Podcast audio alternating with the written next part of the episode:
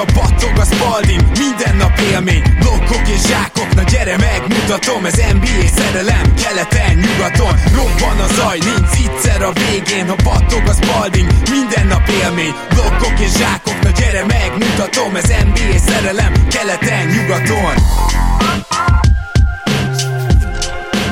Hey jó! Szép jó napot kívánunk mindenkinek! Ez itt a Rep City keleten-nyugaton podcast a mikrofonok mögött Zukály Zoltán és Rédai Gábor. Szia Zoli! Szia Gábor, sziasztok, örülök, hogy itt lehetek. Most következő csapatunk, mert hogy megyünk tovább, mindenkinek az off sor kerül, és a most következő csapatunk egy nagyon különleges helyzetben van, ugyanis az elmúlt, azt mondom, két és fél-három évben egyre több franchise, amelyik valamilyen szempontból reménytelenséggel küzdött, az újjáépülés mellett döntött, de azért történt retool is, ugye például a Sacramento Kingsnél, na de nem is róluk fogunk ma beszélni, hanem egy másik retool is történt, ez pedig a Portland Trailblazersnél volt, és hát igazából ugye amikor az előző februárban, a trade deadline környékén egy ilyen különleges mozgássorozatot vitt végbe az új GM, ugye, vagy hát Joe Cronent végül is most már nyugodtan nevezhetjük GM-nek, annak ellenére az elején még csak azt hiszem interim volt, de igazából a flexibilitást tartotta meg, és hogy majd nyáron erősít a Portland, leginkább ez volt a cél, és hát erősített is. Úgyhogy erről beszélünk, hogy, hogy kész van-e ez a retool, hogy jó-e ez a retool, és ehhez pedig partnerünk természetesen nem lehet más, mint állandó Portland szakértőnk, Csikós Attila. Hey, jó! Sziasztok, üdvözlök mindenkit! Szia Attila, én is üdvözöllek, köszönjük, hogy elfogadtad a meghívást. Na, akkor filozofáljunk egy kicsit, Attila. Ugye te most hozzá voltál szokva egy olyan csapathoz, amelyiknek talán te is láttad a plafonját, hogy ahhoz is óriási meg kell, hogy konferencia döntőbe jussatok, de az meg is történt az elmúlt években. Ugyanakkor most egy úgymond új csapat van Lilárd körül, és majd beszélünk Lilárd egészen bődületes szerződés hosszabbításáról is egyébként, szóval, hogy ott, ott olyan pénzek mozogtak, hogy kicsit így megáll a szívet kategória, de először is mit szólsz ez az új irányhoz, mit szólsz ez a ritulhoz? Hát én igazából, hogyha őszinte akarok lenni magammal, akkor, akkor már valamilyen ritult itt a 19-es konferencia döntő után eszközölni kellett volna, de ugye az akkori GM-ünk, a Neil O'Shea, az nagyon szerelmes volt a keretbe, főként McCallumbe, és ami hírek voltak, olyasmik szivárogtak ki, hogy előbb cserélni el ugye Lillardot, mint McCallumet, és ehhez tényleg nem tartotta magát. Tehát szerintem ott meg kellett volna már bontani ezt a csapatot. Persze szerettem McCallumet meg Lillardot együtt, jó volt őket nézni az alapszakaszba, de a rájátszásban mindig falnak futottunk ezzel a kettőssel, és mindig ugyanaz volt a gond.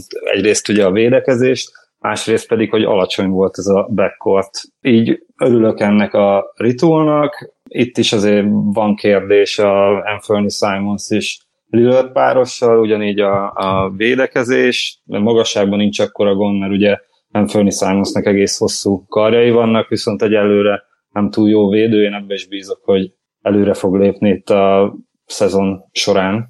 Nagyon érdekes az, hogy hogy is mondja, mennyire koherens önmagával a Portland és Joe Cronin a nyugalom GM-je, mert Na majd kitérünk a hetedik helyen választott Sheldon Sharpre, de akkor először is kezdjük ott, hogy van egy olyan deal, amit szerintem nehéz rosszként értékelni, és kíváncsi vagyok, Zoli, hogy neked sikerül-e, mert tudom, hogy nem vagy a Ritulnak önmagában azért nagy rajongója, de mégis végül el lehetett hozni egy, amúgy late firstért Jeremy Grantet, és nem egy olyan játékos, aki megváltja a világot, ezt tudjuk, vannak hiányosságai, de mégiscsak egy egész tűrhető szerződésen lévő játékosról beszélünk, aki a Portlandnek igenis segíteni tud, és nem kellett nagyon sokat feladni érte. Szóval tulajdonképpen megcsinálták ugye a cap alatti helyet, és Jeremy Grantet technikailag egy late firstért el lehetett hozni Detroitból, tehát akkor ez volt a legelső mozgás itt az off-szezonban.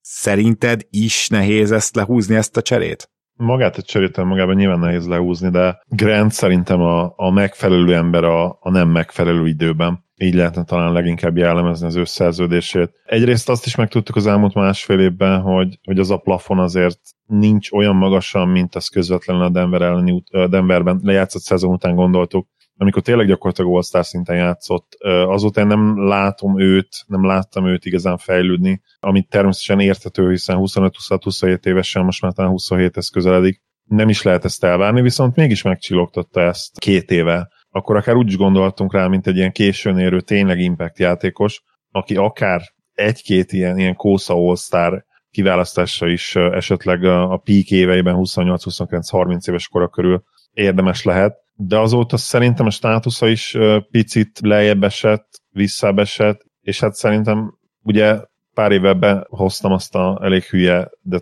talán vicces példát, hogy két seggel akarnak egy lovat megülni. Szerintem abszolút ezt csinálja Portland is, tehát még abban igazad, hogy vákumban ez a csere, ez tök jó, mert egy jó játékos kaptál, minimális ellenértékért, de ilyen semmilyen terv van szerintem jelen pillanatban Portlandnél. Na igen, és pont akkor lépjünk egyet tovább, kíváncsi leszek itt majd nagyon Attila véleményére is, hogy, hogy aztán a hetedik helyet, hely, helyen draftolni sikerült. Nagyon árulta a Portland ezt a pikket, valószínűleg nem érkezett elég jó ajánlat, és ugye Sharp olyan játékos, aki egy későbbi cserébe is még benne lehet, szóval ilyen szempontból nem azt mondom, hogy most, hogy kihúzták őt abba a pillanatban ennek a az eszetnek a csereértéke lejjebb ment. A másik pedig az, hogy ugye Shadon Sharp az a játékos, aki a, a leginkább boomer busterről, a, a draftról, róla, Zoli is, én is, és sokan meg vagyunk győződve, hogy hatalmas potenciál van benne, ugyanakkor egy abszolút nyers játékos semmi esetre sem a következő két évben segítséget nyújtó, vagy potenciálisan playoff ranokban szereplő játékosról kell beszélnünk. És egy ilyen nyersjátékos ledraftolása, ahogy Zoli mondta, az a két seggel egy ló. Megint csak az van, hogy megszerzed Jeremy Grantet, utána az egyik legfiatalabb és talán legnyersebb tehetségét kihúzod a draftnak, Szóval, hogy ezek egy picit ilyen szembe menő dolgok egymással, az én véleményem szerint is. Attila, hogy vagy ezzel a történettel? Hát igen, furcsa dolog volt behúzni Sárpot a hetes pikkel, ugye, de a, a draft napján már tisztán emlékszem, hogy már a legtöbb szakíró ezt hozta le, hogy nem nagyon akarjuk mégse elcserélni ezt a hetes pikket, ugye azért, mert Torontóban nem, nem sikerült megszerezni Anunobit, ezért a hetes pikkér, ugye Portland szerint túl sokat kért a Toronto, így hát lett belőle a Sharp pick, ami hát nagyon nagy kérdője Shadon Sharp, és ugye ezen az se segített, hogy a nyári ligában 5 perc után lesérült a válla, és vissza se került a csapathoz. Az is elvileg a, a training campre készen lesz, de hát ugye tudjuk, hogy ezek a válsérülések, ott kisebb szakadások, azok elég veszélyesek, bármikor átalakulhatnak egy olyan akkora mértékűvé, hogy azt meg kelljen műteni, aztán azzal ugye már megint egy év elment. Arról nem is beszélve, hogy őt ugye pont sérülés miatt nem igazán láttuk egyetemen, tehát egy középiskolai sztár tehetség, aki az egyetemen is sérülgetett. Igen, igen, meg aztán utána már felépült, ott meg már nem akar talán a draft pozíciója miatt játszani, elég, elég ködös az, hogy miért nem mutatkozott be végül a Kentucky-ban. Persze szeretném, hogy beváljon, nyilván minden álmom ez, de egy kicsit olyan szkeptikusan állok hozzá, tehát ez a hozzáállásbeli kérdéseket is felvetesz, hogy a kentucky miért nem mutatkozott be. Valamiért tényleg, hogy ilyen annó nekünk ez a Martel Webster-szerű játékos lesz, ugye, akit kihúztunk, nem tudom, Deron Williams előtt még 2004-ben, vagy nem is tudom, és mert, mert annyira jó ö, magán ö, ö, edzést csinált a Portlandnél, hogy beleszerettek ugye a vezetők, és hát ugye lát, látjuk, hogy mi lett ő belőle is. Na igen, csak azért Sharpnál, és Zoli szerintem meg fogsz erősíteni, van egy tényleg nagyon durva nyers tehetségfaktor, tehát az ember hiperatletikus, van labdaérzéke, tehát hogy kinézett belőle, hogy ő neki a ballhandlingje oda tud érni, ahol az ő sebessége és ugróképessége és agilitása van, van remény a dobására abszolút, nem azt mondom, hogy egy playmaker is lehet belőle, tehát azért ilyen jellegű tehetsége nem biztos, hogy lesz, de egy hihetetlen atletikus scorer az bizony benne van a pakliban, szóval a másik meg, hogy vidd a legjobb játékost, akiből a legjobb lehet a lotteryben.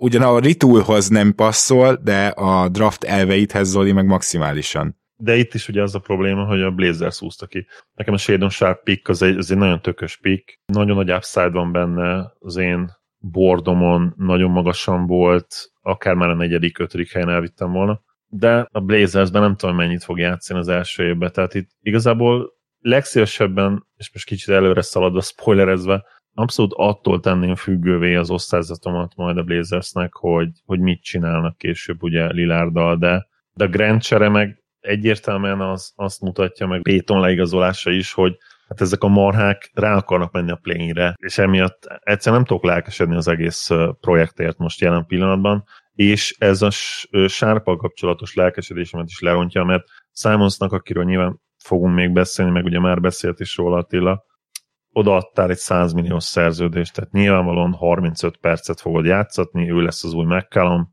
Lilárdot csak akkor cseréled ezek szerint, hogyha ő azt mondja, hogy én már pedig cserét kérek, és ezt tökre ért, értem egyébként erről, nyilván órákat beszéltünk már, hogy egy klub legenda, de, de én, mint itthoni magyarországi elemző, hogyha nevezhetem magam annak, egyszerűen nem tudok lelkesedni azért. Tehát amellett, hogy teljesen értem ezeket a szempontokat, de egyszerűen ez, ez egy katyvaz. Ezzel nehéz azonosulni.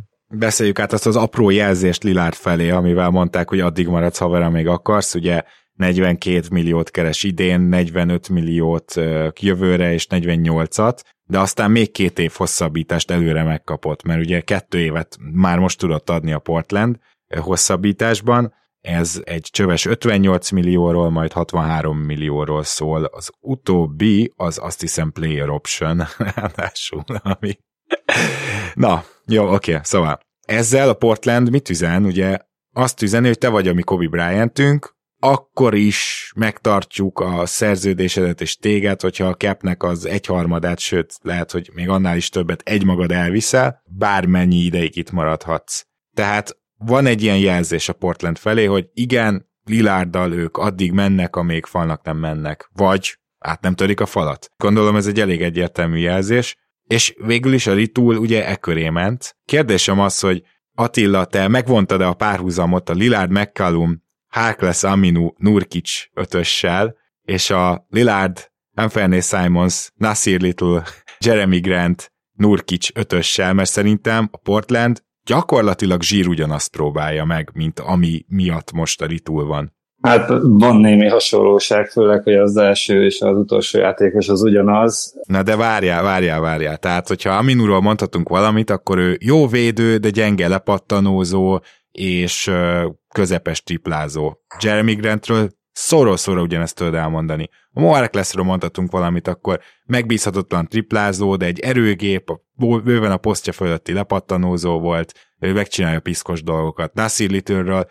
egy az egybe ugyanezt tudod mondani. McCallum és Anthony Simons között talán kicsit kevesebb ugyan a párhuzam, mert McCallum talán még jobb scorer, Simons talán jobb playmaker, de mind a kettő gyenge védő, és egyébként Millard mellett minden, mind a kettőnek nagyjából hasonló lesz támadásban a szerepe. Én azt gondolom, hogy nem csak némi párhuzam van, hanem ez a csapat majdnem szín ugyanaz. Hát azért Grantet meg Aminut, mint szkórereket nem nagyon hasonlítanám. Ez igaz, szóval, ez Szóval Aminutól nagyon pont nem jött tény, hogy védekezésben is hasonlók, tehát őket is azért rá lehet elég sok emberre rakni.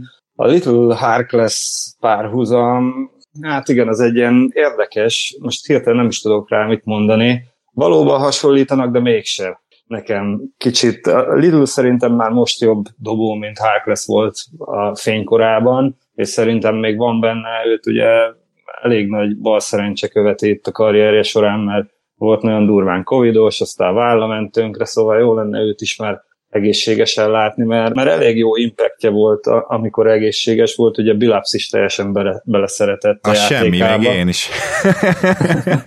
Figyelj csak, van valami hír egyébként róla, mielőtt még a Simons dologra is rátérsz? Nem tudok róla annyit, hogy a training campre oké okay lesz Little, tehát jó, hogy ott lesz, az, az már úgyhogy setback nincsen, úgyhogy ez, ez, ez már jó, ugye válsérülés. Én ott mindig, nekem az egy nagy köd, az a válsérülés témat, szóval ott abból bármi lehet. Na jó, oké, kicsit jobb lesz támadásban ez a csapat, vagy, vagy de, de hát ugye annak a csapatnak nem támadásban voltak gondjai. Szóval, hogy nekem ez a problémám, minden esetre nem lesz ez nagyon más szerkezet azért, hogyha más nem ezt legalább elmondhatjuk. Kérdés, hogy mitől lenne ugye jobb a végkimenetel, nem tudom. Ami izgalmas, hogy a Payton igazolás, az viszont valami olyasmi, amit a Portland nem igazán csinált korábban. Egy igazi védekező specialista, gyakorlatilag láttuk, hogy egytől négyig bármilyen posztot tud védeni. Azért hogyha nagyon megerőltetem a fantáziámat, és ennél a csapatnál mindenki egészséges, és mindenki végigjátszik, amit ugye Lilárdról alapból nehéz elképzelni, akkor azért ez egy jelentős erősítés. Tehát ez egy nem egy jelentős, nagyon megerősödött ez a keret, mondjuk a tavalyi, hát egészen katasztrofális szezon véghez képest. Tehát ne, nehéz azt mondani, hogy, hogy nem sokkal erősebbek. Zoli, szerinted reális lehet mondjuk a playoff a Portlandnek? Szerintem nem. Ilyenkor el kell mondanunk azt a kitételt, amit az elmúlt években mindig elmondunk. Bejuthatnak a play-inbe, igen. Lehet nyerni egy-két meccset, akárhogy, igen. Normál helyen bejutni a play ennek a csapatnak, szerintem nincs esélye. Gondolom attól is, hogy mit várunk Lilártól. Attila, mit gondolsz? Ugye 32 éves, már a sérülése előtt is mutatta egy picit a lassulás jeleit, nem vészesen, de gondolom a Prime Milliárdot azért nem várott se vissza. Én még igen, én még egy két évet látok benne, ugye sokan elfelejtik azt a Denver elleni vesztes szériát, hogy ott, ott mit művelt Lillard úgy, hogy igazából McCallum Powell és mindenki csak nézte, hogyha kaptak egy passzot, az üreset már nem tudták bedobni, nagyon frusztráló egy, egy széria volt. Tehát ez már évek óta kínoszta ez a hassérülés, amit nem akart megműtetni, Aha. és most a Draymond Green hat, nyomására is műtette, ugye, aki a tavaly az olimpián együtt lógtak sokat, és ugye Drew holiday is ugyanez a műtétje volt, és ő is nagyon jól jött belőle vissza, és Lillard is azt mondja, hogy teljesen felépült belőle, és hallja, hogy sokan már őt elengedték, mint, mint topjátékost, és hát nyilván bizonyítani is akar. Nem tartom én se kizártnak, hogy fog is. Abba biztos vagyok, hogy úgymond sebességre, atletizmusra ő neki már, már a régi Lillard az már nem lesz, Lillard az már nem lesz meg, de az kétségtelen, hogy az ő játékát azért nem feltétlenül ez befolyásolja. Nem feltétlenül a betörései például. Alapból ugye olyan veszélyt jelent triplából, ami már annyi figyelmet magára van, hogyha el akar indulni, akkor neki nem olyan nehéz megverni például a védőjét, mert nagyon ki kell rámenni. Ezek szerintem jók, ezekbe lehet bízni, de hogyha tényleg visszajönne egy prime közeli Lillard, akkor én, csak hogy én is válaszoljak a saját kérdésemre, akkor én azt gondolom, hogy ennek a csapatnak a legjobb nyolcba, de legalább a legjobb kilencbe a helye, az, az alap. Mert azzal a lillard ez a csapat, ez top 5-ös, top 7-es támadó csapat lesz. Azon ez, mor... szerintem, ez szerintem tényszerű, amit mondtál, tehát ez, ezt Igen. én is így gondolom. Kétségtelen, csak hogy azon morfondírozom, és valószínűleg te is akkor, hogy, hogy védekezésben ebből a csapatból mit lehet kihozni. És Attila, te például említetted azt, hogy Anthony Simonsnál az fejlődés jeleit várod, illetve én azt gondolom, hogy az előző évben azért egy picit már jobb volt, de ő, ő a liga legaljáról mászik felfelé védekezésben, tehát őt többször szóba hoztuk annál a díjnál, amelyik ugye a legrosszabb, sokat játszó, vagy kezdő játékos, aki védekezésben a legrosszabb. Szóval ez, ez azt hiszem az Isaiah Thomas díjunk. Nem véletlen, hogy felmerült a neve, tehát neki azért nagyon alulról kell felkapaszkodni. Igen, tényleg onnan jött, de tavaly, amikor már játszott viszonylag hosszabb ide, időket, akkor McCallum csere után azért már sokkal jobban teljesített ezen az oldalon. Szóval én, én ezért vagyok vele kapcsolatban optimista, még hogyha a kerettel nem is annyira a védekezésben. Nagyon sokat beszélt, ugye főleg a stácérában a védekezésről a csapat, de sose lehetett ezt látni, hogy, hogy ez tényleg javulna mindig. Hát inkább a liga hát, hátuljában voltunk e tekintetben, és most is nagyon sokat beszél, beszél erről a vezetőség. Hoztak is olyan játékosokat, akik, akik tényleg tudnak védekezni, ugye itt van a Payton, Hart is itt Hart van, bizony. Winslow-t is hozták, ő is egész jó védő, Grantet ide cseréltünk érte, aki szintén elég sok pozícióban tud védekezni. Szeretném látni, hogy ez tényleg összeállít Bilapsz alatt, aki aki meg tényleg a védekezést tartja teljesen szem előtt, tehát hogy tényleg az neki az első. Ah, yeah, Attila, el is értünk ahhoz a ponthoz, ami miatt most én próbáltam is felépíteni az én saját narratívámat eddig a podcastben, hogy látszódjon, hogy sok, sok potenciált gondolok. Ha ez a csapat, ez tökéletesen működne, abszolút meglepetést is okozhatna, véleményem szerint, de de Bilapsnál értünk el arra a pontra, ami miatt én ezt a csapatot a kilencedik helynél nem fogom tudni előrébb jósolni. Jó, Zoli, először téged kérdezlek, aztán Attila, mindketten reagáljátok már erre. Eddig meggyőződésem, hogy Bilaps nem végzett jó munkát, abszolút nem láttam, hogy ő jó egyző lenne, inkább az ellenkezőjét láttam. Szerintem ő eddig egyzőként bár nyilván kell a türelem az új egyzők és a, az egykori játékosok iránt is, látjuk, hogy most Jason Kidd egy, egy jó egyzőnek számít, látjuk, hogy Ty, Tyron Lu szintén, pedig ők se indultak kifejezetten jól. Szóval nyilván kell a türelem, de nekem Billups jelenti a legnagyobb akadályát annak az eddig látottak alapján, hogy a Portland beteljesíthesse esetleg ebbe a keretbe lévő potenciált, de természetesen zárójelbe muszáj rakni Lilárd és Nurkic sérülékenységét is, tehát nyilván ez a másik két olyan faktor, de nekem Billups a fő. Zoli? Igazából az elejétől kezdve so, viszonylag sokan gondolják úgy, hogy, hogy Billups nem jó fit. Gyakorlatilag, amit így lefektettél, azt szerintem teljesen pontos. Az a legnagyobb probléma vele, hogy mindössze két évig volt segédedző. Nekem meggyőződésem, hogy, hogy ez mhm. egy nagyon-nagyon fontos része a dolognak. A legtöbb edző nem ilyen típusú pályát fut be, nem ennyire hirtelen ez az emelkedés, és valószínűleg innen, innen fúj a szél. Az, hogy ő mennyire jó játékos volt, és mennyire intelligens játékos, azt tudjuk, hogy hogy nem feltétlenül korrelál azzal, hogy, hogy mennyire jó stratégia a padról. Szerintem Jason Kidd egy remek cél is lehet neki. Kidd ugye hasonlóan kezdte szintén a ragyogó játékos pályafutása miatt a, az edzői pályafutását, hogy nagyon hirtelen rakták be a, a vezetőülésbe. De lehetne említeni akár egy Derek Fishert is, aki ugye borzasztó volt a nix tehát neves, komoly reputációval bíró játékosok, akik nagyon gyorsan beülnek a székbe, általában nem kezdik jól a karrierjüket, és én sem mondanám azt, gondolom te sem mondod, bár nem mondtad ezt ki, de hogy reménytelen lenne nyilván Billups helyzete, mert vannak azért nyilván jó példák, mint amilyen Kid is, de jelen pillanatban nem néz ki a dolog, és, és én, én is azt gondolom erről, hogy, hogy ez egy komoly plafont azért be, berajzol, behúz a, a Blazersnek, és, és emiatt én sem tudok feltétlenül play-in helyezéseknél többet beléjük látni. Pedig nyilván a keretbe, hogyha, hogyha végigmegyek egyenként a a keretjátékosain, és azt mondom, hogy, hogy Simons előrelép védekezésbe, támadásba a liga egyik legjobb shootere lesz, van erre esély abszolút. Lillard egészséges, egyáltalán nem öreg még, 31 éves talán, lehozhat egy MVP közeli szezont. Valószínűleg nem lesz MVP, de, de persze erre van esély.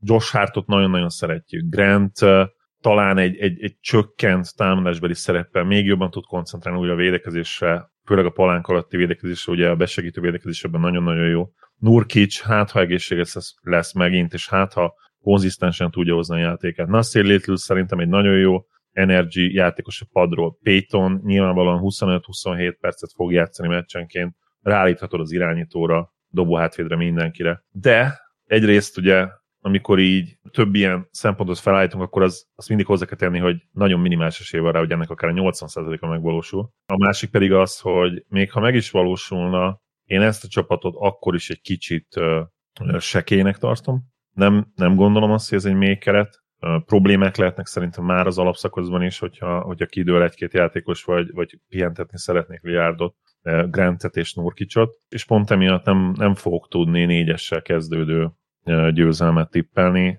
30 győzelem teteje valahol 36-39, ahol én megállok majd. Hmm, érdekes. Az is érdekes volt ez a félmondatot, hogy Little milyen a padról, hát szerintem kezdeni fog, de ettől függetlenül mondhatjuk azt, hogy így látod őt, hogy, hogy, hogy körülbelül ez lenne a jó szerep neki, hogy egy energy védekező. Szerinted Hart, Hart lesz a... De, ugye Hart világéletében a padról jött, szerintem ő, Most neki ez... Ugye a projectionunkban, ahol néztem, kezdőnek írek, de abszolút, hm. igen, egyébként Hart alapvetően inkább ilyen hatodik ember szerep. Igen. lenne, úgyhogy hoz, hozzáteszem, hogy én Hartot raknám be, elmondom miért, mert ő annyira jó lepattanózó, Jeremy Grant meg annyira taszítja a lepattanókat ahhoz képest, hogy mekkora, és te, neki is kéne egy ilyen viginszerű megvilágosodás, hogy lehet, hogy Hart ezt jobban kiegészíteni. De Nassi little sincs semmi gondom. Na, reagálj bármire, ami elhangzott Attila, mert főleg itt a Bilaps kérdés engem nagyon izgat. Én azt gondolom, hogy pont neki is azt az utat kell majd bejárni, amit Kid, Mégpedig, hogy az első kudarcok után Kid ugye sokáig segédegyző volt ismét, és mondta is, hogy mennyit tanult, hogy rengeteget tanult, vagy te meg tudod védeni Bilapszot, vagy jobban tudsz benne bízni, mint mi? Bízni tudok benne, vagy hát szeretnék megvédeni, nem nagyon, én is kicsit szkeptikus vagyok vele szemben. Ugye ő még Olsénak volt a nagy haverja, és ő hozta őt ide minden áron, talán úgy is, úgy is tűnt kicsit, hogy nem is volt más versenytársa itt az edzői pozícióért, de aztán Cronin is kiáll mellette, ami miatt én is felemelem azért a szemöldökömet. Főleg úgy, hogy ugye tavaly elérhető lett volna a portlandi kötöttségi ide született, vagy valahol Oregonban a Celtics trénere Ime Udoka. Őt nagyon szerettük volna mi is házon belül, és fel sem merült a neve, hogy őt esetleg ide hozzuk. Látjuk, hogy meddig vitte már az első szezonjában is, mint vezetőedző. És mint védekezés központú vezetőedző. Igen, igen, igen, igen. Szóval jó lett volna ő. Szeretném, de nem tudom megvédeni Bilapszot. Én is, én is várom, hogy mit fog csinálni ezzel a kerettel. Ugye volt a tavalyi év elején egy nem optimális keret, amit el kellett vezényelnie, ott ugye az is kijött már a locker roomokból, hogy Pavel Covington már eléggé kifele lógott a csapatból, tudták, hogy itt főleg a Zolsé kirúgás után, hogy nekik nincs maradásuk, tehát nem lehetett könnyű dolga, majd a trade deadline után kapott egy hát nem NBA keretet, amivel ugye nagyon nehéz mérni, hogy tényleg mire lehet ő képes így az igazi első szezonjában egy, egy normális kerettel. Említsük azért meg Kion Johnson, csak hangozzon el a neve, mert tavaly ugye mi még kicsit ilyen uh, viccet is csináltunk abból, hogy tényleg ő lett végül az, akit megszerzett a Portland, aztán voltak biztató meccsei, és most a nyári ligában is elég jól nézett ki, szóval lehet, hogy róla majd kiderül, hogy nem csak ugrani tud NBA szinten. Ezt csak így hozzá akartam tenni, hogy mellesleg van egy ilyen játékos is a keretben, az már nem jó, hogy tök ugyanazon a poszton, mint Shadon Sharp, tehát lehet, hogy mégse fog kiderülni, vagy az egyikükről nem fog semmi kiderülni, vagy akár egyik se játszik, de ahogy Zoli... Johnson amúgy hármas tud játszani, szerintem. szerintem lehet, tudni, lehet, igen. Csak van, hogy Sárpot is vizionálják hármasban. Igen, igen, Nálunk. igen. Oké, okay, mindezt el tudom képzelni. Amit akarok mondani az az, hogy igazából legalább egy nagyon pici jövő tartalék van a Portlandnek, és hogy majd azért azt el kell dönteni, hogy ez a csapat milyen irányba megy, amiről Zoli is beszélt, hogy hát azért majd egy, egy-két éven belül meg kell vonni ennek a ritulnak, az eredményét, hogy ez most működik-e vagy nem. És hogyha működik, akkor tudod azt tenni, hogy ezt a két játékos csere alapként használod föl,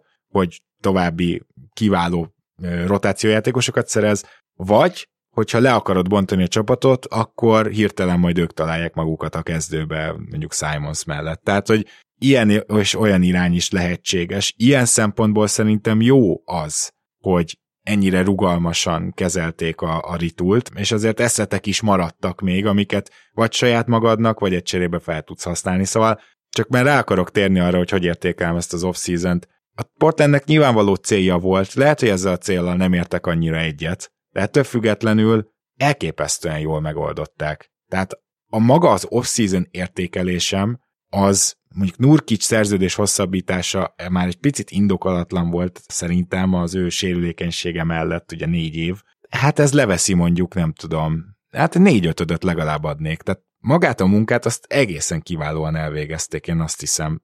Még az ötösön is gondolkozom. Az, hogy hova várom ezt a csapatot. Hát én a kilencedik helyre várom ezt a csapatot, 50% környékére, kicsit alá. És miért mondom ezt? Azért, mert se Bilapsban nem hiszek, se abba, hogy Nurkic meg Lillard egészséges tud maradni egy egész szezonon át, és ezt nem, nem ezt kívánom nekik, mindkét játékos szeretem, Nurkicot különösen, de hát a realitást muszáj megnéznem, és a realitás az, hogy örülsz neki, a mindketten 60 meccset játszanak. Úgyhogy... Meg szerintem azzal ne, nehéz vitatkozni, hogy egyszerűen nincs mélység, tehát a, igen. az még a leg, legőrültebb Portland fanok is. Hát van egy nyolcas rotáció, igen, és kész. Gyakorlatilag utána komolyan vehető játékos jelen tudásunk szerint nincs ha csak Winslow-t nem tekintjük annak, vagy nem tudom, de ott már azért már vékony jégen járunk. Igen, én ugye a szám, számszerű tippet már megtettem, 39 győzelmet tippelek, de négyes kell, hogy adjak az off-seasonre, és egyébként én is hozzáteszem, hogy a legtöbb NBA-vel foglalkozó oldal ötöst adott nekik, és, és értem, hogy miért, és értem azt is, hogy te is miért gondolkodtál el rajta. Mert az igazolások nagyon-nagyon jók voltak. Nekem a draft pick is tetszett külön, csak a szituáció nem tetszik, és ezért nem tudok ötöst adni, mert, mert azt azért nem tudom teljesen ignorálni, hogy hogyan csinálták ezt, milyen háttérrel csinálták ezeket a múvokat, ami mindenképp elvesz az éléből a dolognak. És nem azt mondom, hogy értelmetlenít tesz, mert nyilván nem, tehát ezeket a játékosokat tovább lehet majd cserélni akár, de én nagyon régóta szeretnék egy igazi rebuildet a Blazersnek, és az, az most már nagyon-nagyon egyértelmű, hogy csak akkor fog megtörténni, hogyha Lillard rácsap egyszer az asztalra, mint hogy már megtette párszor így félig meddig, de akkor inkább úgy mondom, hogy ha tényleg egyszer felborítja az asztalt, és azt mondja, hogy már pedig ő lelép, addig itt nem lesz igazi változás. Olyan legalábbis, amit én szeretnék a Blazersnek. Attila, hogy értéked az off season és körülbelül hova lövöd be a csapatot? Hát én, ilyen, én is a play-in helyekre számítok, 7-től 10-ig. És hát az értékelés az ilyen négy alá inkább, mert én a Nurkic Eubanks szerződtetésekkel nem annyira értettem egyet. Én nagyon szerettem volna valami friss, friss atletikus, fiatalabb centert erre a pozícióba, akivel Lillard tudja a pick and rollokat csinálni, egész jó védekezésben voltak itt elképzeléseink, hogy kiket kellett volna megszerezni, de hát ugye egyik legjobb barátja Lillardnek Nurkic, úgyhogy sejthető volt, hogy nem lesz ő elengedve, csak hát már, már nem az a védekező pillér Nurkic, aki, aki volt még a komolyabb sérülése, a lábsérülése előtt. Ez nagyon jó érv volt. Négy ötödöt azt lehet, hogy leviszem négyesre. Ez, ez rohadt jó érv, mert, mert gyakorlatilag semmilyen mélység nincs magas poszton. És bele se gondoltam, hogy ez viszont akkor hiányosság, hogyha azért minél jobbak akarnak lenni. Úgyhogy jó, jó, ez, ez köszi. Van egy tippem. Greg Brown the third, a hallgatók nagy része szerintem nem is tudja ki a francról beszélünk, vagy Trendon Watford, két fiatal, az egyik el lesz cserélve. Most csak azért mondom, mert 1 millió 540 ezerrel van a tax fölött a Portland, és az egyik illető 1 millió 563 ezret, és a másik is 1 millió 563 ezret keres. Úgyhogy van egy ilyen óvatos tippem, hogy az egyiket el fogjátok cserélni. Hát vagy pedig a Didi Luzádát, aki 1,8-at keres. Na és, igen, az is egy és jó hát ő, ő, ő, még a nyári ligában is elég reménytelennek tűnt. az se rossz. Szóval azért egy csere itt még lesz, lehet, hogy csak szezon közben, de azt tuti, hogy ki fog menni a Tex alól a luxusadó alól ez a gárda. És Igen, hát... ebben én is biztos vagyok, bocsi, csak hogy itt a, még a tulajdonos körül is ugye vannak problémák, hogy Jody ellen egyszer azt mondja, hogy nem akarja eladni a klubot, de ugye Paul ellennek a hagyatékába pedig benne van, hogy el kell adni a klubot, úgyhogy biztos, hogy itt a, meg, a pénz megtakarításon is nagy lesz a hangsúly még idén, tehát amíg nem lesz új tulaj. Ez is jól hangzik, nem. Bármilyen sztori esetleg, ami benned van ott, Attila? Nem, nem. Talán az asszisztent asszisztent GM-eket említeném még meg, hogy ők azért elég jó hozatalak voltak, ugye Mike Schmitz meg Szergi Oliva, mindketten elég jók a szakmájukban, én azért itt a, a scoutingban is nagy erősödést várok majd a következő években, még talán ezt akartam hozzátenni. Ez kicsit tök jó, mert akkor jól értem, hogy egy Portland Ducker most már azért lélekbe felkészíti magát arra, hogy lehet, hogy még egy-két-három évig tart Lilárdal az erőlködés, vagy adja Isten, nem erőlködés, hanem diadalmenet, de azért már, már kezdette is felkészíteni magad arra, hogy jön egy következő időszak. Muszáj, igen, főleg azért, mert Lillard idős. Én még azzal is szkeptikus vagyok, hogy ő tényleg el akarna innen menni, hogy az egész családja itt van Portlandben, több local business van, mint szerintem bárki, bármelyik sportolónak ott, nehezen hinném el, hogy ő el akarna innen menni. Annyira beette magát már Oregonba az egész családja. Hát meg ugye egy ilyen szerződés hosszabbítást, szóval ez is olyan dolog, hogy persze oké, okay, aláírsz, mert tök, tök jó sok pénz, de igazából ez a két éves szerződés hosszabbítás, hogyha, hogyha csak nem akarna nagyon portendben maradni, nyugodtan várhatott volna, amikor ezt majd meg lehet hosszabbítani már három-négy évre, tehát mondjuk két év múlva. Nem tudom, lehet-e követni, amit mondok, de szerintem értitek, hogy mire gondolok. Igen, igen, igen, szerintem nem volt véletlen ez a szerződés hosszabbítás most. Mondjuk, mondjuk egy sérülés után ezzel nem feltétlenül értek egyet, most várjon még a nagy lovére egy-két évet, tehát Ah, igen, ebbe is van valami, csak ez azért nem olyan sérülés, ami karriert veszélyeztető. Igen, abszolút, viszont ilyenkor ebben a korban tényleg egy ACL-re van, meg egy Achillesre van mindenki gyakorlatilag a a Carmelo Anthony karriertől, nyilván a végére gondolok. Ezzel is nehéz vitatkozni. Hát ez ki fog derülni a következő évben, ilyen szempontból is monitorozzuk majd a Portlandet. Csikós Attila, nagyon szépen köszönjük, hogy itt voltál, és átbeszéltünk, átbeszélted velünk kedvenc csapatod nyarát. Nagyon szépen köszönöm, hogy hívtatok bármikor. Én is köszönöm, hogy itt voltál, Attila.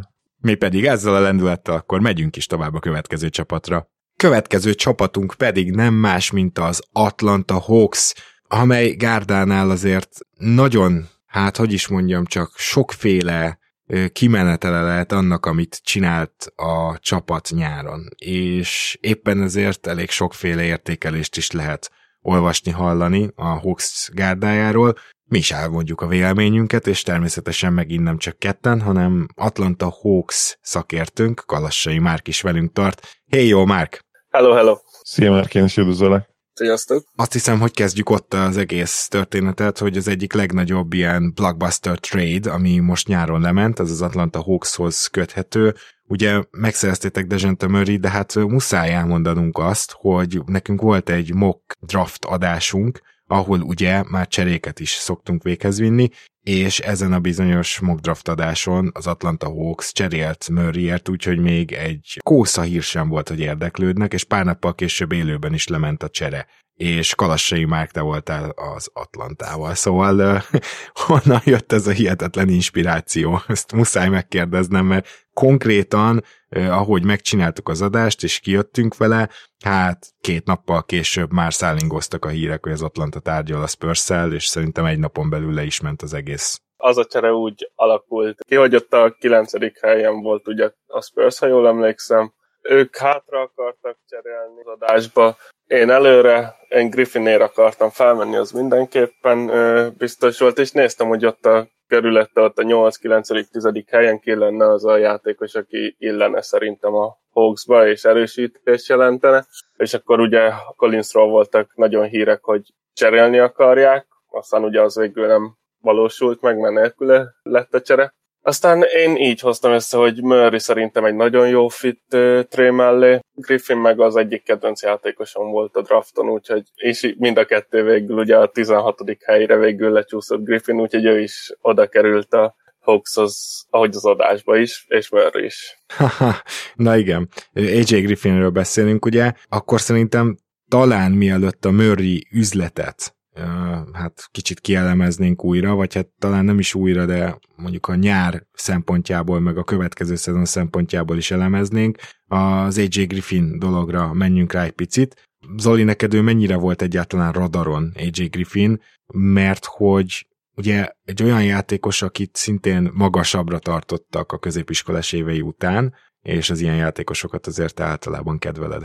Nekem abszolút radaron volt, hihetetlen tehetséges scorer, és azokat a játékosokat, akik, és ez lehet, hogy egyébként az én hülyeségem, de akiknek a, a Faterje és az NBA-ben játszott, én egy picit még magasabbra értékelem, és talán lehet, hogy túl is értékelem őket időnként. Griffin, én azt gondolom, hogy egy minimum két szintes scorer lett az NBA-ben, egy nagyon-nagyon jó jumperje van, nagyon jó méretei vannak. Az egyetlen kérdője vele az, hogy a keménysége, de ez szerintem fakad abból is, hogy, sérülései voltak, és az, hogy nem tudta olyan hatékonyan támadni a gyűrűt, ugye az egy szem egyetemi év alatt, azt szerintem ennek is betudható, hogy picit vigyázott magára, viszont a jumpere az, az egészen elképesztő, gyakorlatilag kész dobása van az NBA-re, és, és az első naptól kezdve ott lehet a posztján a liga legjobb dobói között. Ezen kell még egy picit dolgoznia majd, hogy labdakezelés, büntető kiharcolással mondjuk nem tudom, hogy erre mekkora lehetősége lesz ugye emellett a backcourt mellett, akiknek a labda szerintem olyan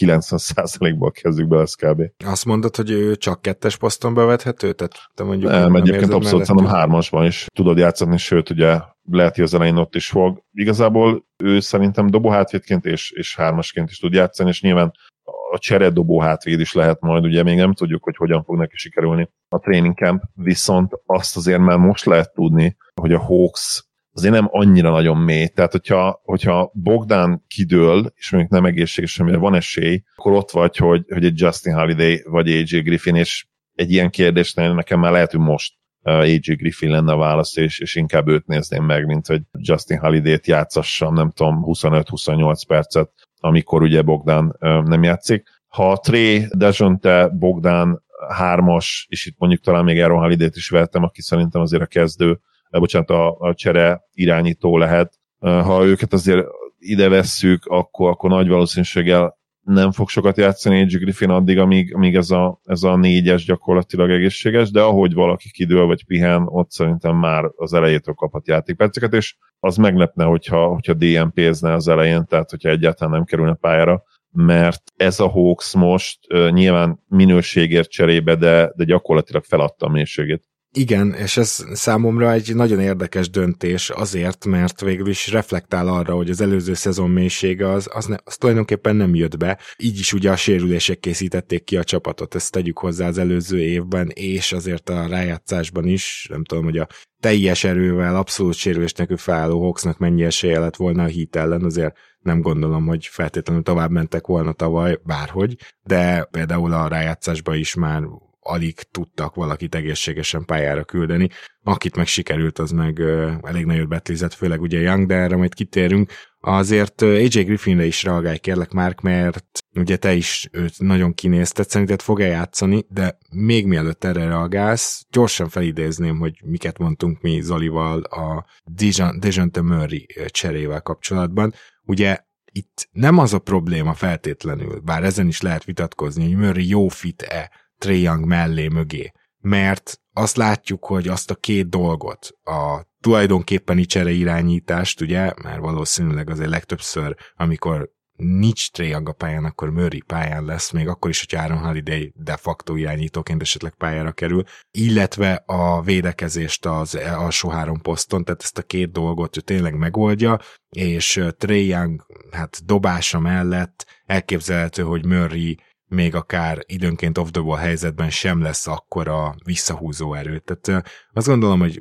tökéletes fit, de, de, de nem egy rossz fit. Viszont ugye nem keveset kellett érte feladni gyakorlatilag egy, egy ha már itt van az összes holiday, akkor egy Drew Holiday csomagot kellett ezért feladni, és nyilván ezért majd az off-season sem tudom annyira fantasztikusan értékelni, mert ez önmagában azért egy olyan csere, ahol egy kicsit ilyen csapdajátékosért feladtál rengeteget és majd nyilván ez az, ami eldől a következő szezonokban, hogy ez, ez igaz lesz-e, de hogy már ne csak Griffinre reagálj, hanem erre a cserére is megérte egy majdnem all tolni. Griffinnel kezdem most uh, inkább. Róla ugye azt mondtátok, hogy kettes lesz, szerintem ő inkább egy hármas az NBA-be. Ugye valami 7-1 körüli wingspanje van, ugye ilyen 100 kiló van ugye egy 98-as magasságához, úgyhogy nem egy vékony gyerek. Kicsit amúgy Kemredishez hasonlít a felépítése, ugye ő kicsit magasabb, viszont sokkal jobban dob, 4,1 vagy valami 4,5 kísérletet dobott rá a gyúkba meccsenként, és 45%-kal dobta a triplát.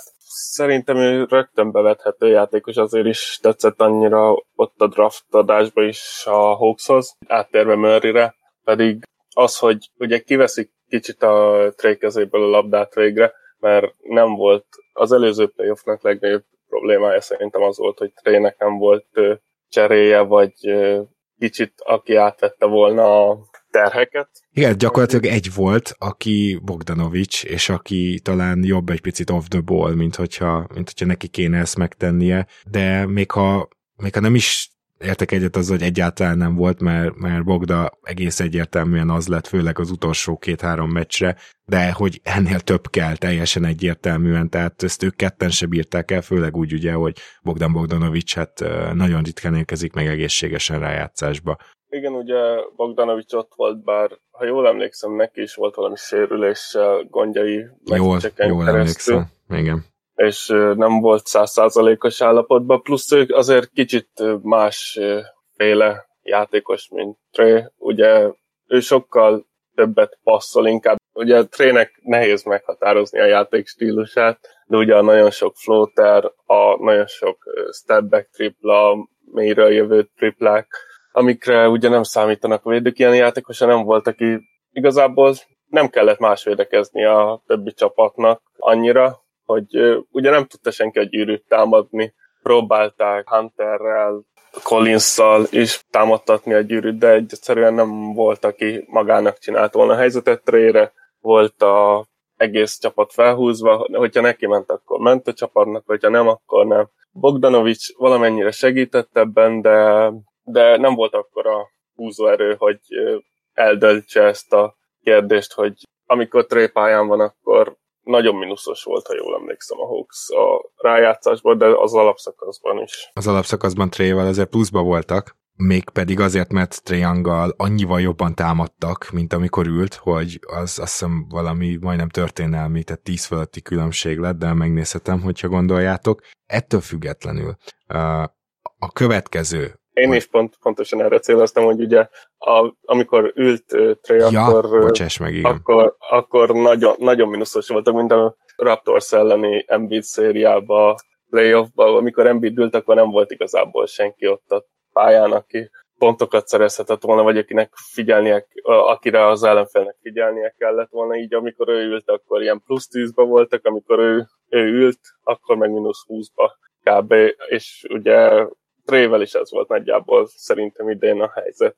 Alapszakaszban és playoff is. Igen, és én azt gondolom, hogy a következő alapszakasz is így néz ki. A következő, ami megtörtént, az az, hogy ugye Kevin Huertert egy hát and trade keretében gyakorlatilag elengedte a Hawks, és őszintén szólva Kevin Huerter egy, tehát ő, ne, ő nem volt alkalmas párus Triang mellé. Főleg úgy, hogy ott volt Bogdanovics, főleg, hogy ott volt már ugye Murray, tehát én teljes mértékben megértem ezt a húzást. Justin Holiday, aki visszajött, ő sokkal alkalmasabb, úgymond ebbe a kettes-hármas rotációba, jobb védő Huerternél, és talán nem olyan jó dobó, de azért egy megbízható dobó, és talán megbízhatóbb játékos úgy összességében. Mert ettől függetlenül itt ugye talentben egyértelmű, hogy Huerter elvesztését nem kompenzálja az, hogy Justin Holiday visszajött, de van ilyen, hogy, hogy kiderül valakiről, hogy rossz fit, és mégis csinálsz belőle valamit, mégis uh, valamilyen értéket vissza tudsz kapni, úgyhogy én ezt a dílt egyébként elég jóra értékelem. Nem tudom, Zoli, te hogy vagy vele, mert neked ugye Huerta ráadásul nagy kedvenced. Justin Holiday-t én nem, nem tartom ma már annyira impact játékosnak. Uh, amikor gyakorlatilag a Chicago évei voltak, akkor volt ő a csúcson, de nem gondolnám, hogy azóta, és ez még az Indiánára is igaz a PSS karrierre, hogy olyan nagyon sokat mutatott volna. Szerintem ő nem egyértelműen playoff rotációs ember. Az tök jó, hogy kaptak vissza egy, egy, egy elsőkörös pikket, meg ugye hát nyilvánvaló volt, hogy miről szól az egész ugye fizetéscsökkentésről, ahelyett, hogy Huertának meg kell adni a, a nem tudom, négy év mennyi 60 millet kb. vagy mennyit kapott, az elől megmenekültek. Egyelőre lejáróként tekintek Justin Holiday-re, Harklessre nyilvánvalóan, így tekintünk. Nem tudom, hogy Holiday mennyire lesz faktor. Nyilván ez attól is függ, hogy Bogdanovics mennyire egészséges, és hogy Griffin mit mutat az elejétől kezdve, de, de én összességében a, a pik miatt azt mondom, mert ugye nagyon sokat adtak fel azért a Murray cserében, de ez tök jó, hogy jött vissza egy, ez valamennyire kompenzál igen egy kicsit nálam, de összességében nem látom azt, hogy, hogy feltétlenül uh, rotációs ember jött vissza Justin Holiday személyében. Ezt tényleg majd meglátjuk, viszont ugye ez a csapat, ahogy említettétek is, ugye Mohawk lesz is most már kiegészült, Aaron holiday is kiegészült, és egyébként Frank Kaminski is itt kötött ki. Ez a kérdés, hogy ez milyen mélység, amit most az Atlanta Hawks tud, mert azért van itt bőven jó pár olyan játékos, akiből valaki be, bejöhet, mert ugye teljesen egyértelmű, hogy Trae Young, John Collins, Clint Capella, Murray és Hunter ott van a kezdőben, és hogy Bogdanovics és Okongwu jön a padról, tehát ez, ez a hetes rotáció, az szerintem kérdés nélkül megvan, és akkor utána még Justin Holiday, Mo lesz, AJ Griffin, a tavalyi újonc, aki állandóan sérült volt, eddig nem nagyon láttuk, pedig ugye egyébként azt hiszem a preseasonben is, és a nyári ligában is eléggé lenyűgözött engem Jalen Johnson, és akkor Kaminski, Aaron Holiday, tehát ezek közül a játékosok közül azért van rá esély, hogy kialakítasz egy mondjuk legalább 8-9-es érdemi rotációt, úgyhogy már akkor neked visszadobom a szót, te hogy értékeled most itt az átalakulások után az Atlanta Hawks mélységét? Mert én kicsit ilyen limbóba vagyok, hogy hát hét biztos jó rotációs ember van, akik közül tegyük hozzá, hogy legalább kettő sérülékeny, de hát ez már részletkérdés. És hát egy kicsit ilyen totolottó, hogy majd majd találnak-e még kettő-három olyat, aki tényleg bejön, és szerintem erre amúgy bőven van esély. Tehát akár Justin Holiday, akár Mo Harkless, de akár még a fiatalok közül is valaki simán bejöhet, én Jalen Johnsonnak és AJ Griffinnek is nagyon drukkolok. Én most akkor itt két dologra is reagálnék, mert ugye elmondtátok mind a ketten külön-külön, hogy nagyon sok mindent feladott ugye Murrier, és a mennyiség, vagy a mélységét a Hawks a minőséger Murrier, de ugye azért szerintem olyan sokat nem ugye Galinárit küldte el, aki igazából ilyen TPE-szerű volt itt ebbe a cserébe, ugye, aki 23-as Charlotte picket, ha jól emlékszem, ami nagyon sokáig védett, és 25-27-es saját first round picket, meg egy 26-os swapot. A 25 meg 27-es first round pick az szerintem mindenki elmondhatja, hogy az valószínű trének a peak éveibe ütközik, vagy tartozik majd. És Murrayvel, Trey nélkül is egy kár egy sérülés esetén is szerintem ez minimum egy playoff csapat, úgyhogy ezek szerintem mind lottery kívüli pikkek, amiből egy nem is saját, és az nagyon védett ott nagyon sokáig, ha jól emlékszem. Igen, az nem a Hornets pick az valami 2027-ig védett. Igaz, hogy egyre kevésbé, tehát azért az valamikor Igen, olyan 14, 12, 10, 8, Igen. valami ilyesmi. Megy szépen. És utána két másodikká alakul, ha jól emlékszem, a 27-ig nem megy át, de az akkor annyira nem érték szerintem, és egy 25 és 27-es tré peak éveiben lévő saját pick, hogyha ott van Murray is, meg a maga, ami most ott van, Szerintem az nem annyira érték, mert jó eséllyel bőv, bőven 20 felett, de szinte biztos 20 feletti pikkek, amik meg már nem akkor értékek, hogy ha Murray-t meg lehet szerezni ennyiért, ami a legnagyobb gyengeségeket, ami tavaly megvolt a Hawksnak, el, eltüntesse, vagy segítsen rajta, az szerintem megért ennyit. Igen, én velem ilyen szempontból abszolút lehet alkudozni, és én hasonlóan gondolom, ugyanakkor azzal meg, annak ellenére, hogy az egész előző évben végig dicsértem Murray-t, kicsit egyetértek Zolival, hogy mégiscsak egy csapdajátékos. Nem volt ez azért akkora all de most már mondjuk úgy, hogy már egyetlen egy nagyobb mozgásra van még eszetje az Atlantának. És ez a kérdés innentől, hogy ez a csapat így mennyivel lehet jobb, vagy mennyivel fog tudni jobban alkalmazkodni az alapszakasz és a sérülések eh, kihívásaihoz, mert de hogyha DeAndre Hunter lejátszik teljesen egy egész szezont egészségesen, akkor én leszek a legboldogabb. Hogyha Okongwu, Capella, Collins 80 meccseket játszanak, én leszek a legboldogabb. De azért eddigi tapasztalataink alapján nem erről van szó.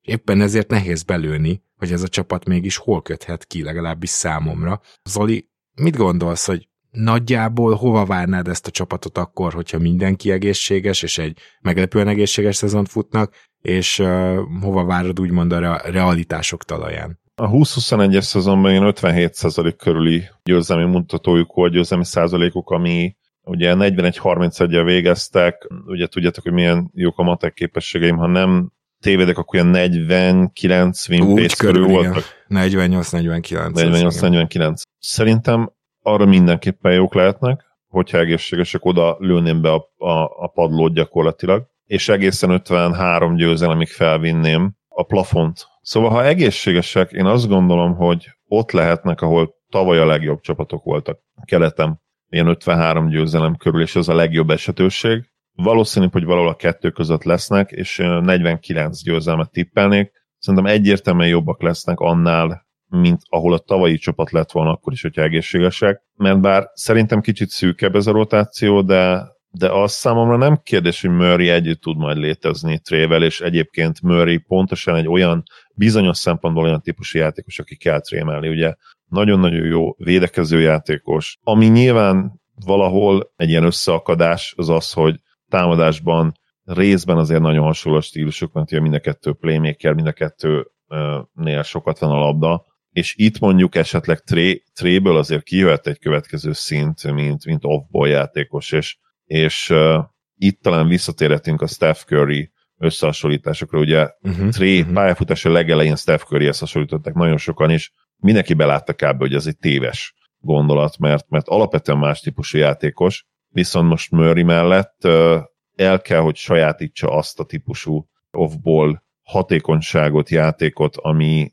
Nyilván nem fogja, nem fogja Steph curry tenni, de, de új dimenziókat nyithat majd meg számára is, és a csapat számára is. Ha ő növelni tudja a hatékonyságát, mert ugye tudjuk, hogy ezek a dobások azért lényegesen könnyebbnek kell, hogy legyenek, mint, a, mint a, amiben egyébként ő a legjobb, és pont, hogy nem Steph Curry, ugye ez a pálya közepéről, rohadt messziről elresztett tripla, ezt még Stephnél is jobban csinálja. Hogyha normál játékhívásokon belül felkanyarodásból még agresszívabb és hatékonyabb tud lenni, és, és hajlandó úgymond feladni a labdát, és megosztani kicsit Murrayvel azt, és mind a kettőjük akkor ilyen, ilyen, ilyen 30% körüli usage lehet, vagy 28% környékén, mondjuk trének magasabb lesz, mondjuk trének ilyen 32%, Murraynek ilyen 26-27, az nagyjából ilyen, nyilván csak ebből a szempontból mondom, nem akarom egyébként a Heat scoreszakos duója az LeBronhoz és Véthez hasonlítani őket, mert nyilvánvalóan védekezésben éges föld, meg méretben éges föld, meg lepattanozásban éges föld,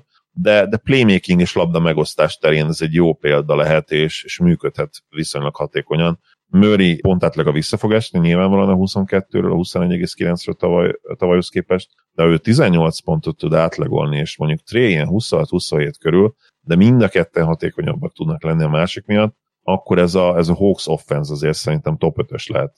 Igen, ezzel teljesen egyetértek. A Hawks offense top 5-ösnek kell lennie, ugye másodikok voltak tavaly, úgyhogy Trae Young hátán, aki egyébként lehozott egy 60%-os TSS szezont irgalmatlan usage mellett, szóval le a kalappal, de ugye pont a Steph Curryhez való hasonlítás ilyen szempontból nekem nagyon-nagyon tetszik, hogy amikor Curry is igazán kivirágzott, az akkor volt, amikor jött egy egyző, aki off the ball is elkezdte használni, és ha már itt tartunk, a legnagyobb probléma, igen, tehát, hogy Nate McMillan ugye klasszikusan olyan edzők, bejön az első évben, azonnal hatással van, aztán szépen így elcsúrog, és én erre vagyok kíváncsi, hogy Nate McMillannel, nem is az alapszakaszban, a playoffban van-e esély a következő években előre lépni, Mondjuk nem félek attól, hogy Travis Schlenk nem húzna meg azonnal egy egyzőcserét, csak ugye most mégiscsak kint van a piacon egy-két olyan egyző, aki miatt érdemes lenne, de hát most nyilván nem tehetett ki azért még Nate McMillant. Szóval ez egy kicsit visszahúz, én egy nagyon picit kevesebbet várok, mint az Oli,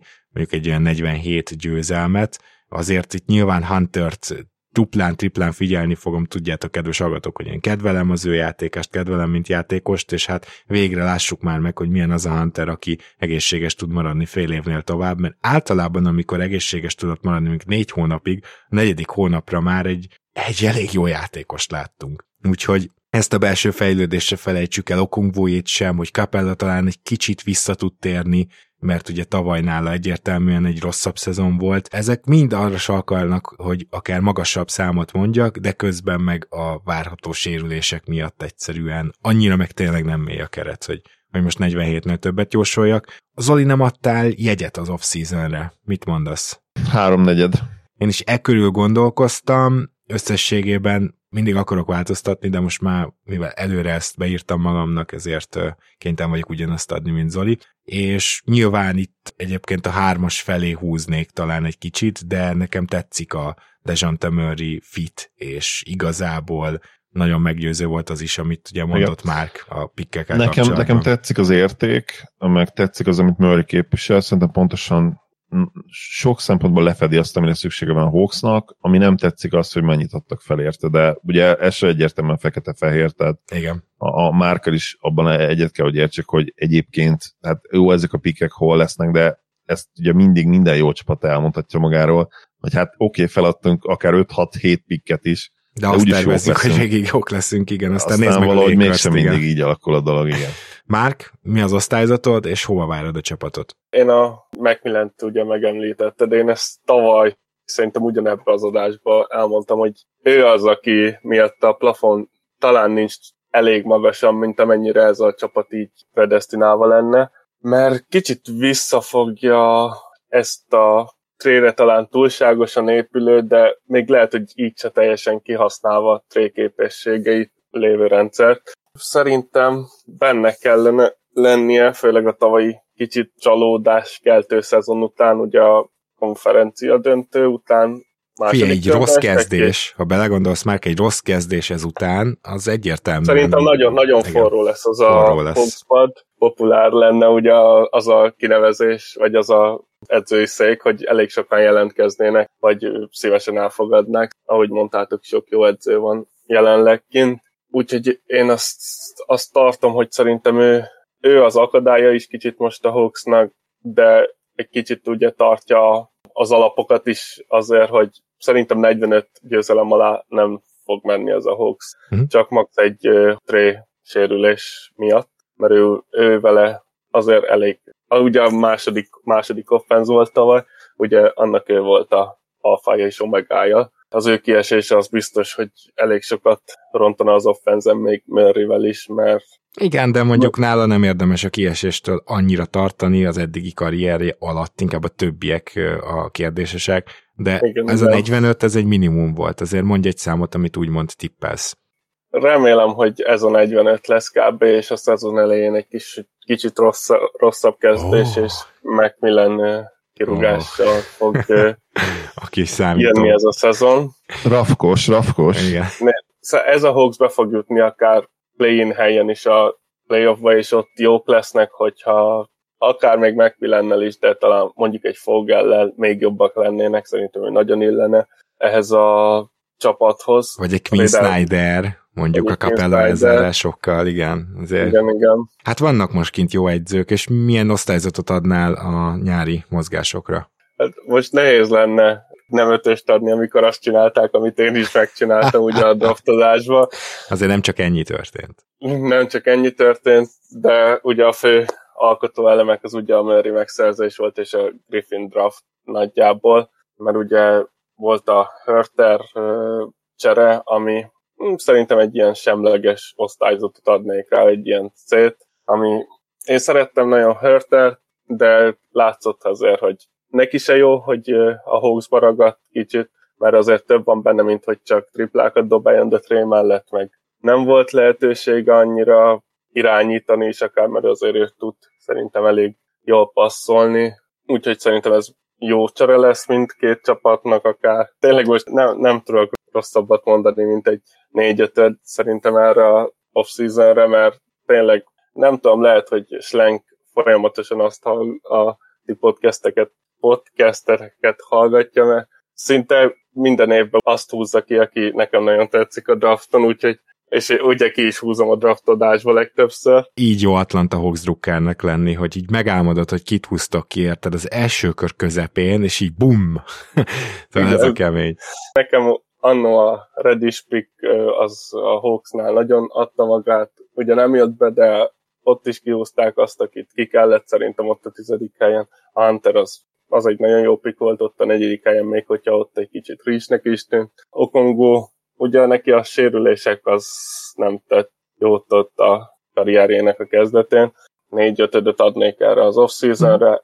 Én remélem, hogy egy kicsit rosszabb szezonkezdéssel akár, és akár egy, csak egy play-in helyjel, de ott lesz a playoffba végül a Hawks. Szerintem ott nagyot mehetnek, akár még play-in helyről is látom bennük, hogy akár bejuthatnak, ugye Slenknek még ott van a tárába akár egy nagyobb cserére is a levedék. A muníció. Az etet, a, igen, a muníció. Van még két-három cserélhető első köre védetlenül. Ugye ott van Collins, akit ö, cserélni is akarnak a hírek szerint, és azért az, az a három első kör meg Collins azért az sok játékosra elég lenne, hogyha Slenkinéz vakának valakit. Ugye Capella is nem olyan rossz szerződésen van, cserélhető is. Szerintem ott még, hogyha nem is évközben, bár az se lepne meg, hogyha trade deadline-ig a jelenlegi kezdőből két játékos legalább nem lenne ott a deadline után, de ez max a következő off-seasonben szerintem biztos, hogy lesz még egy nagyobb ugrás a, Hawksnak Slenk által, mert hogyha kinevez egy új edzőt, akkor neki is meg lesz a saját filozófiája, valószínűleg saját játékosa, nem tudom, hogy mit tervez még Slenk, majd gondolkozok még, aztán kiderül. ja, ezért a mondatért már megérte. Kalassai Mák, nagyon szépen köszönjük, hogy itt voltál velünk. Én köszönöm szépen, hogy itt lehettem. Mindig öröm itt lenni. Én is köszönöm, hogy itt voltál már.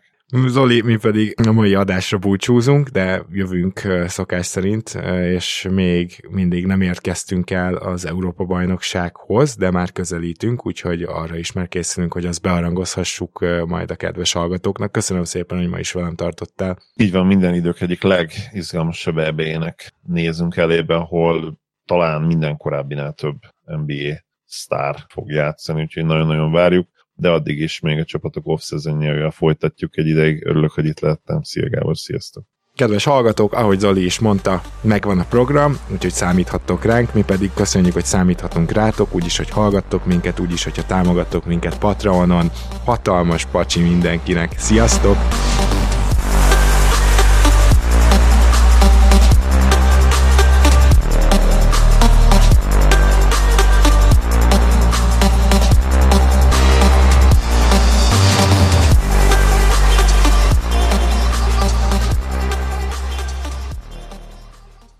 Ha más podcastekre is kíváncsi vagy, hallgassd meg a Béton műsor ajánlóját. El tudod képzelni, hogy a podcastet, amit éppen most hallgattál, fél év múlva már a mesterséges intelligencia generálja? Mi sem. De ha érdekel, eljötte már a gépek lázadása. Hallgass bele az Embertelen podcastbe. Orsós Lajos vagyok, a műsor házigazdája. Egyelőre még élőben. Egyelőre. Fedezzük fel együtt, hogyan ismerkedik, randizik, mesél és vitatkozik Betty és Péter, két teljesen mesterséges intelligencia. Lajos, a podcast címét mond még egyszer, Léci. Oké. Okay. Embertelen podcast. Ez a műsor a Béton közösség tagja.